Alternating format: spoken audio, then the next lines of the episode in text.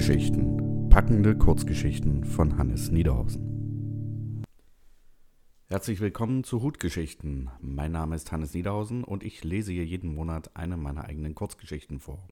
Es ist Weihnachten und wieder Zeit für eine neue Weihnachtsgeschichte. Wer meine beiden Weihnachtsgeschichten, und das sollte man wahrscheinlich in Anführungszeichen setzen, die Rache der Elfen und das Schweigen der Elfen kennt, der kennt den Protagonisten der nun folgenden Geschichte auch schon, denn es ist der namenlose Detektiv. Und was ihr jetzt hört, ist der krönende Abschluss der Elfentrilogie. Und wenn ihr die Elfentrilogie noch nicht kennt, dann empfehle ich, hört erstmal Episode 4 und 5 und dann hört hier weiter, sonst werdet ihr ganz schön gespoilert. Und ich glaube, im Gesamtpaket macht die ganze Sache noch viel mehr Spaß. So, und da die Geschichte jetzt ewig lang ist, fange ich auch jetzt sofort an zu lesen. Die Herrschaft der Elfen. Er hätte nicht gedacht, dass sie ihn noch einmal rufen würden, und doch stand er hier, knöcheltief im Schnee, und ließ den Blick über die kleinen Hütten wandern, aus denen grauer Qualm in den Himmel stieg. Er hatte mit einem Empfangskomitee gerechnet, doch es waren weder Mensch noch Elf zu sehen. Wie ein Bleigewicht lag der Brief in seiner Innentasche. Es war ein Hilferuf, mal wieder. Er wartete einen Moment, dann setzte er ein paar Schritte auf die Straße, auf der er vor zwei Jahren die leblosen Körper der Elfen gefunden hatte. Diesmal gab es keine Hügel im Schnee, aber auch keine Fußabdrücke oder Kufenspuren. Es war, als hätte sich hier schon lange niemand mehr vor die Tür gewagt. Er ging zum Zentrum des Dorfes, dort, wo er vor zwei Jahren den Weihnachtsmann am Schlitten gefesselt vorgefunden hatte. Diesmal hing niemand am Schlitten, etwas raschelte im Schnee. Er neigte den Kopf zur Seite, die Fäuste geballt und bereit, einem neuen Monster in die Fresse zu schlagen. Doch da war nichts. Der Wind spielte ihm nur einen Streich. Sie mussten alle in der Fabrik sein, dem großen Gebilde am Horizont, ungefähr zehn Fußminuten von hier entfernt. Er schaute zurück und überlegte, ob er das Schneemobil nehmen sollte, mit dem er angereist war, entschied sich aber dagegen. Damals war Santa sehr eigen gewesen, was den lauten Motor anging, und da hatte er noch nicht seine Frau umgebracht. Psst. Also war doch jemand hier. Die Fäuste waren bereit, während er sich im Kreis drehte. Er fand einen Elf im Fußraum des Schlittens. Komm raus, sagte er, und der Elf gehorchte. Warum hat das so lange gedauert? Ich warte seit Tagen hier, jammerte der Elf. Das bezweifelte er. Er ersparte sich eine Erwiderung und fragte Hast du mir den Brief geschrieben? Nicht so laut. Wenn er erfährt, dass du hier bist, dann dreht er völlig durch. Er seufzte. Das hatte er befürchtet. Santa wusste nicht, dass er hier war. Was ist los? Er ist völlig durchgedreht, spielt sich wie ein Diktator auf. Er lässt uns schuften. Wir mussten Tunnel graben, damit er nicht mehr in die Kälte hinaus muss. Jetzt haben wir nicht genug Geschenke. Als er vor einem Jahr, direkt nach Weihnachten, Santa erzählt hatte, dass seine Frau umgekommen war, war der zusammengebrochen. Santa hatte ihn weggeschickt und angewiesen, nie wieder zurückzukehren. Aber dass der Weihnachtsmann komplett durchdrehen würde, hätte er nicht gedacht. Bring mich zu ihm. Der Elf schüttelte energisch den Kopf. Das kann ich nicht. Er würde mich vierteilen, und das meine ich wortwörtlich. Also, wo ist er? Kannst du mir wenigstens den Weg verraten? Der Elf nickte zögerlich. Ich fände es besser, wenn du zuerst Santa besuchst. Was? Er rieb sich den Nacken. Das hatte ich doch vor. Hast du nicht Santa gemeint? Der Elf schüttelte den Kopf. Nein, nein, nein, ich rede von Marco. Er spielt sich hier als der Oberelf auf. Und nach einer kurzen Pause fügte er fast flüsternd hinzu. Ich befürchte, das hatte er von Anfang an geplant. Wie meinst du das? Ich habe ein Gespräch gehört. Ganz aus Versehen, wirklich. Ich schwöre. Natürlich. Also, da hat Marco zugegeben, dass er damals der Weihnachtsfrau eingeredet hat, dass sie etwas dafür tun müsse, wenn Santa seinen Lebensabend mit ihr verbringen soll. Verstehst du? Ich glaube, dass er auch diese furchtbaren Pillen selbst entworfen hat. Hast du dafür Beweise? Der Elf nickte. Das habe ich unter Marcos Bett gefunden. Der Elf hielt ihm einen Sack hin. Er öffnete ihn und sah hinein. Die bunten Pillen kamen ihm viel zu vertraut vor. Verdammt. Santa ist seit dem Tod seiner Frau nicht mehr ansprechbar. Marco hat einfach die Herrschaft an sich gerissen. Du musst ihn dazu bringen, wieder zur Vernunft zu kommen. Bitte. Ich bin der Letzte, auf den Santa hören würde. Nein, bist du nicht. Du hast doch nur getan, was du tun musstest. Jetzt kannst du ihm ein letztes Mal helfen. Ein letztes Mal. Das klang gut. Er konnte es wieder gut machen. Er hätte sie retten müssen, irgendwie. Wo ist Santa? Der Elf watschelte voran und er folgte ihm. Hey, wie heißt du überhaupt? Gary, sagte der Elf und öffnete die Tür. Der alte Mann liegt im Zimmer am Ende des Gangs. Ich muss zurück, bevor Marco mitbekommt, dass ich meine Station verlassen habe. Geh ruhig, ich rede mit ihm, falls Santa mit ihm redete. Er schritt den Gang entlang, seine schweren Stiefel klangen wie Hammerschläge auf dem Holzboden. Er klopfte, erhielt keine Antwort, also schob er die Tür auf. Zuerst kam ihm ein ekliger Geruch entgegen, Schweiß vermischt mit einem verfaulten Geschmack, als lägen Essensreste herum. Der Mond beleuchtete das Zimmer und die Fensterbank, auf der eine Kerze stand, die eine tote Kellerassel erleuchtete. Der Schnee auf seinem Stiefel schmolz dahin, so warm war es. Santa lag im Bett, von einer dicken Decke bedeckt, und murmelte irgendeinen Kauderwelsch. Er öffnete das Fenster. Wer ist da? schrie Santa plötzlich. Der alte Mann schnellte hoch, riss die Decke von sich und sprang auf den Boden. Schon spürte er Santas große Pranke an seinem Mantel und die Wand in seinem Kreuz. So schlecht kann es dir ja nicht gehen, alter Mann. Du! Santa ließ ihm los und setzte ein paar Schritte zurück. Was willst du hier? Hast du nicht genug Unheil angerichtet? Er griff in seine Manteltasche und zog den Brief hervor. Deine Elfen drehen frei, sagte er. Marco soll wohl die Herrschaft an sich gerissen haben. Er reichte Santa den Brief von Gary. Santa schüttelte den Kopf. Das glaube ich nicht. Marco ist ein Guter. Ach ja. Und was ist damit? Er warf Santa den Sack mit den Aufputschpillen zu. Dieselben Pillen, die die Frau des Weihnachtsmanns dem Grinch gegeben hatte, bevor er elfenmordend durch den Nordpol zog. Marco hatte den ganzen Mist geplant. Er hatte deiner Frau den ganzen Mist eingeredet, um dich von der Arbeit abzuhalten. Unsinn, rief Santa, der zu zittern begonnen hatte. Er sah zu Santa und schloss das Fenster, und der eklige Geruch stieg ihn sofort wieder in die Nase. Du solltest duschen, sagte er. Santa zeigte ihm einfach den rechten Mittelfinger. Er ignorierte es. Wie viele Beweise willst du mehr? fragte er den Weihnachtsmann. Wenn er wirklich meine Frau manipuliert hat, dann, was immer du mit ihm tust.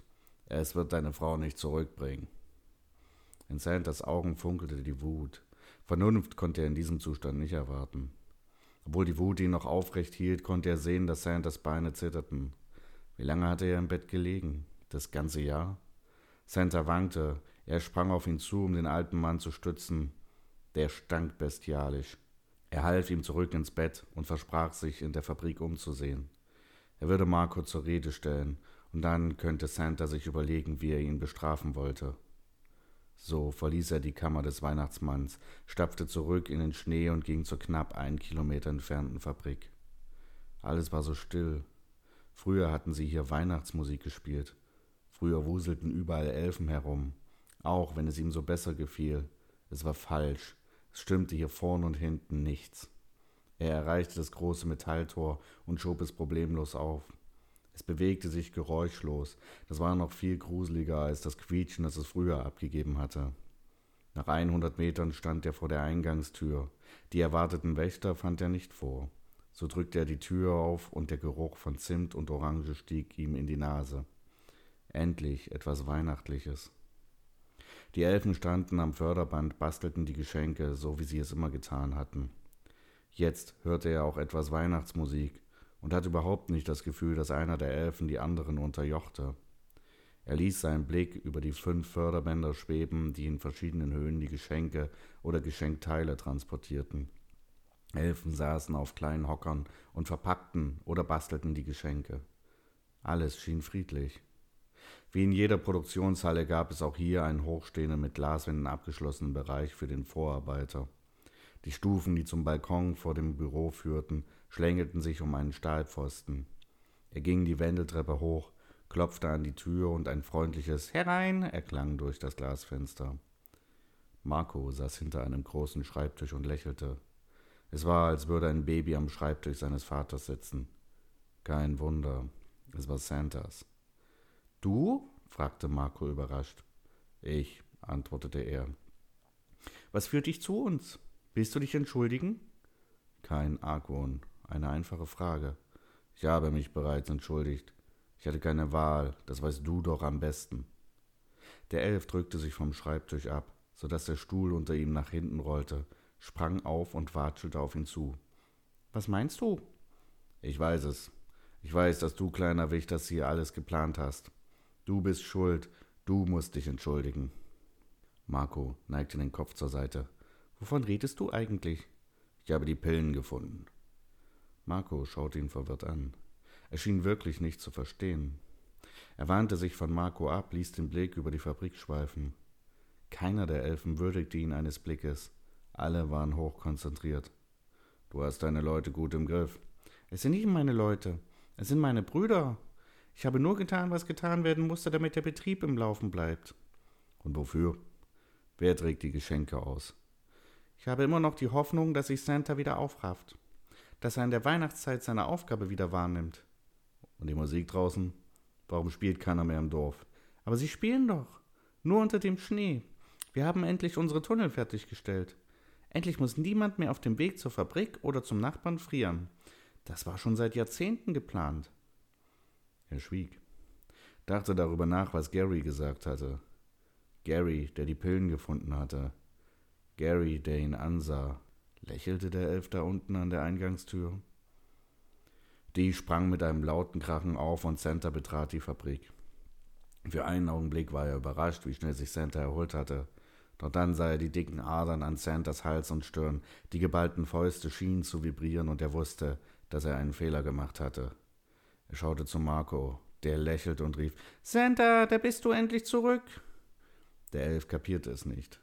Verdammt, er hatte Santa eine Lüge aufgetischt und nun würde Marco dafür büßen. Santa war mit wenigen Schritten an der Treppe. Er sprang sie förmlich hoch und auf den Balkon vor dem Büro. Alles bebte.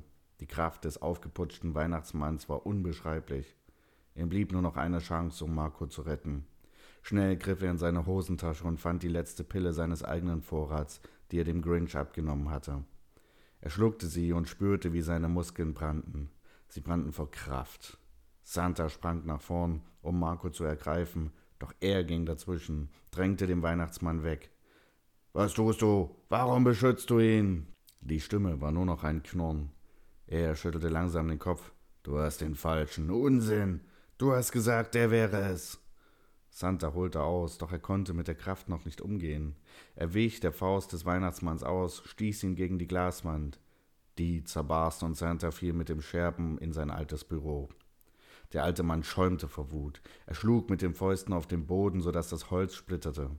Santa stemmte sich auf, doch schon war er zur Stelle, warf sich auf den Rücken des Weihnachtsmanns und presste ihn zu Boden.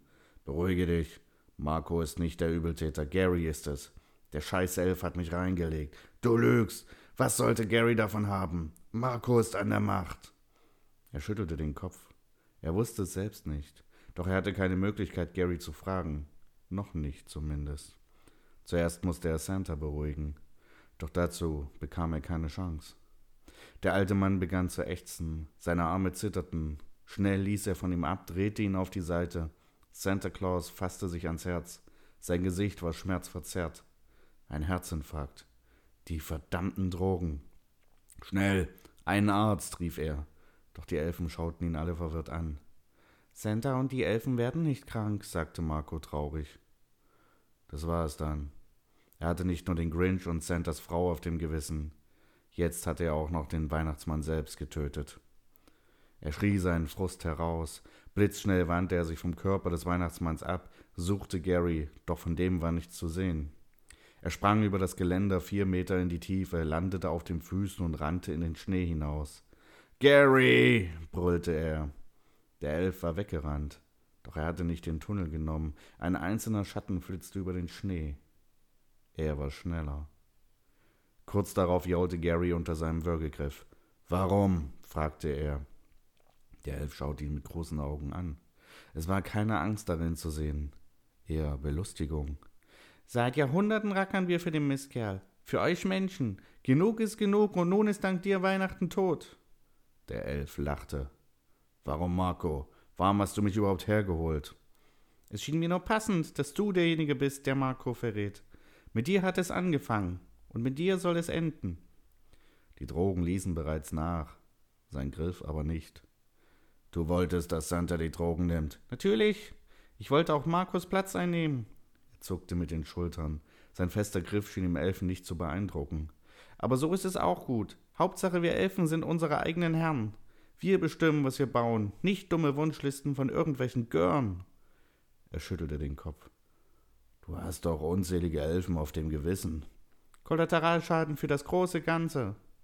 Mittlerweile hatten sich unzählige Elfen um sie herum versammelt. Entsetzt starrten sie auf Gary. Wie konntest du nur? fragte Marco. Gary lachte. Bitte lass ihn gehen. Wir kümmern uns um ihn. Nur zögerlich ließ er den Elfen frei. Die anderen nahmen ihn sofort in Gewahrsam. Er ließ sich in den Schnee fallen, schaute Marco traurig an. Was nun? Marco lächelte. Ich hätte da eine Idee. Er musste sich noch eine ganze lange Zeit an den Bauch und den Bart gewöhnen. Mit gestrecktem Rücken zählte er die Rentiere durch. Alle da, und vorn leuchtete die Nase. Hey, Marco reichte ihm die rot-weiße Mütze. Wir haben nie deinen Namen erfahren. Er strich sich durch den Bart, schnalzte mit der Zunge und der Schlitten, voll bepackt mit Geschenken, setzte sich in Bewegung. Mein Name ist Santa Claus.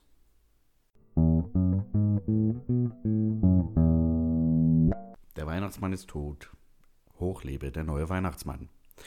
Ja, das war die Kurzgeschichte, die verhältnismäßig lang war.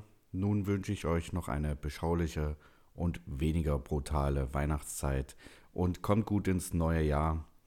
Und bis dahin verbleibe ich, euer Hannes.